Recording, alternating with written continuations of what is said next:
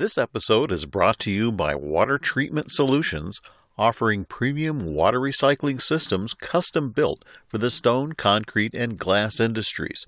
Join the growing group of satisfied customers now recycling nearly 1.4 billion gallons of water every year. Find out more at www.watertreatmentonline.com. Hi, I'm Kay Shipper with the latest from Radio Stone Update. A new Freedonia Group analysis finds the U.S. landscaping products market saw strong growth in 2020, including an acceleration of outdoor living projects. Following rapid growth during the pandemic period, demand for landscaping products is expected to continue to rise at 2.6% annual rate through 2025. That should take the market to $10.7 billion, according to the Cleveland based research group's new Landscaping Products Study.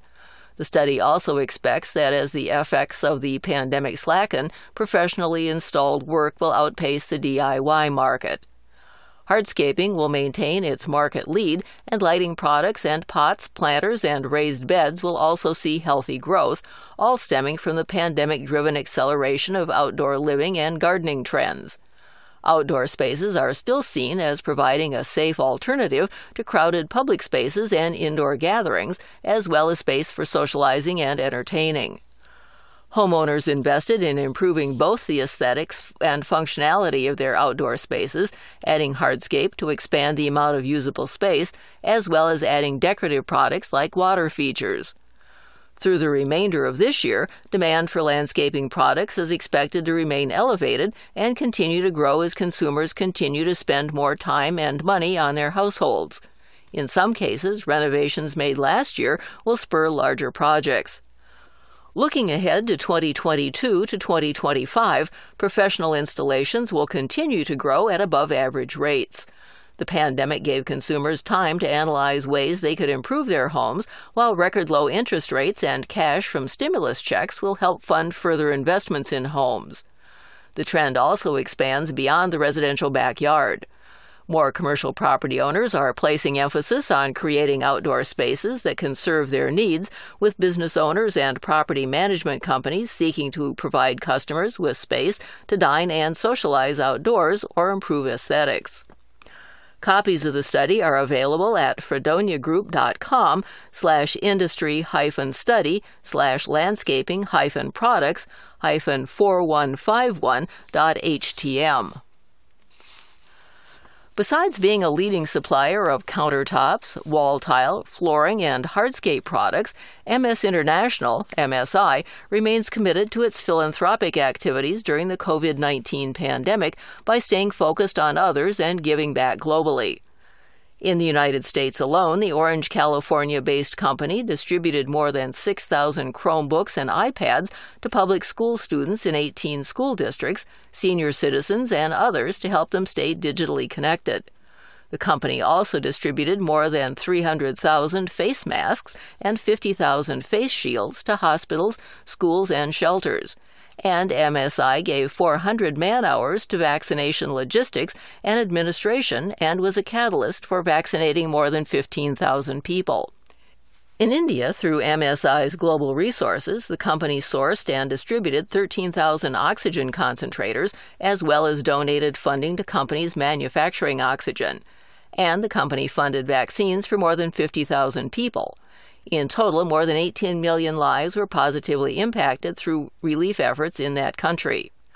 According to MSI President Raj Shah, the company and MSI Sarvamangala Family Trust donated and matched funds, raising more than $2.75 million toward COVID 19 relief efforts in the two countries, while working on both short term and long term strategies to reduce the oxygen crisis and step up India's health awareness and vaccination efforts.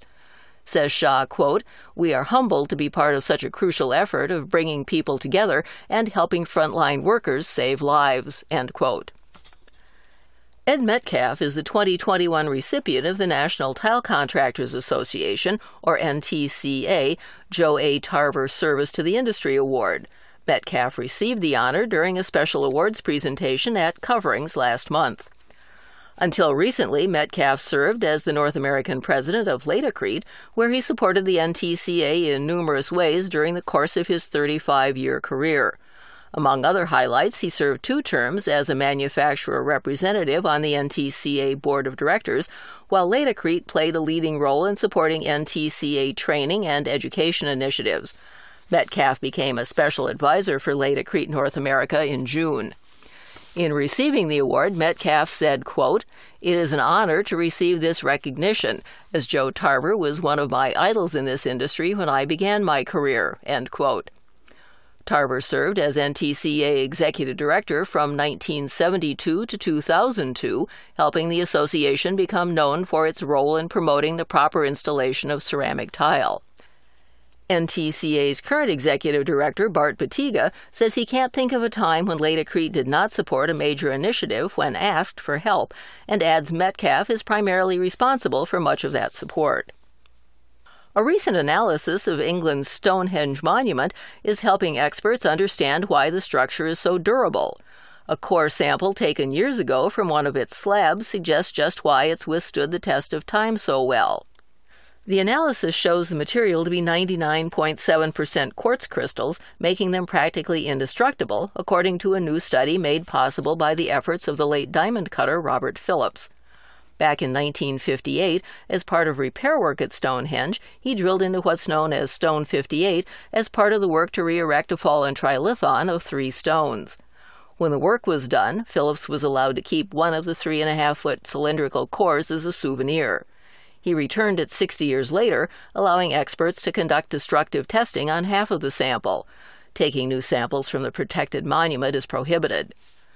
David Nash, a professor of physical geography at the University of Brighton and co author of the study, calls getting the core sample very much the holy grail for researchers working with experts from the British Geological Survey, English Heritage, and the Natural History Museum in London, the core and a second sample from the Salisbury Museum in England were subjected to X ray and CT scans.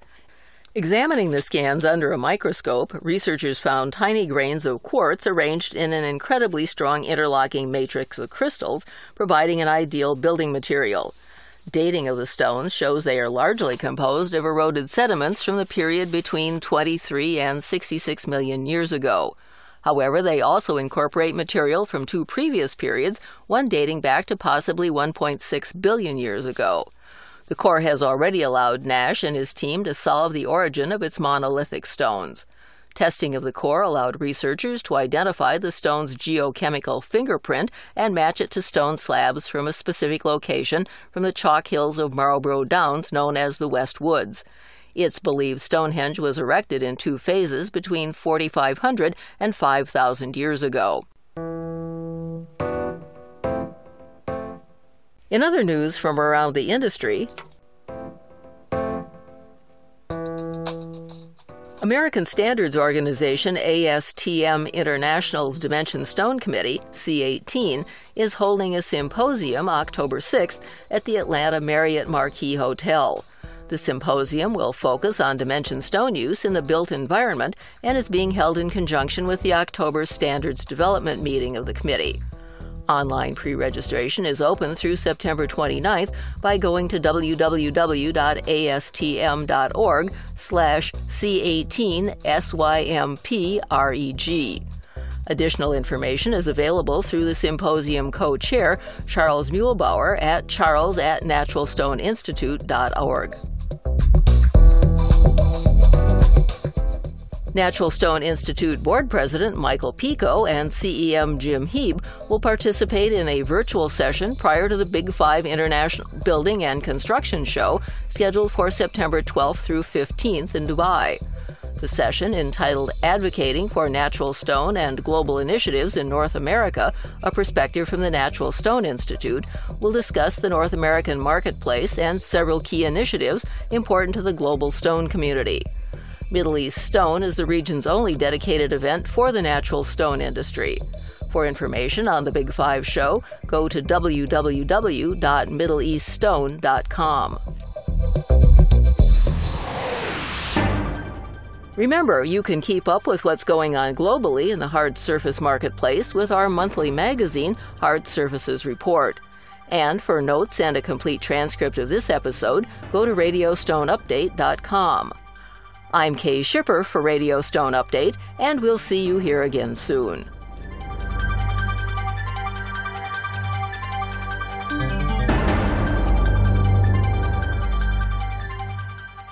This episode was brought to you by Water Treatment Solutions, offering premium water recycling systems custom built for the stone, concrete, and glass industries. Join the growing group of satisfied customers now recycling nearly 1.4 billion gallons of water every year. Find out more at www.watertreatmentonline.com.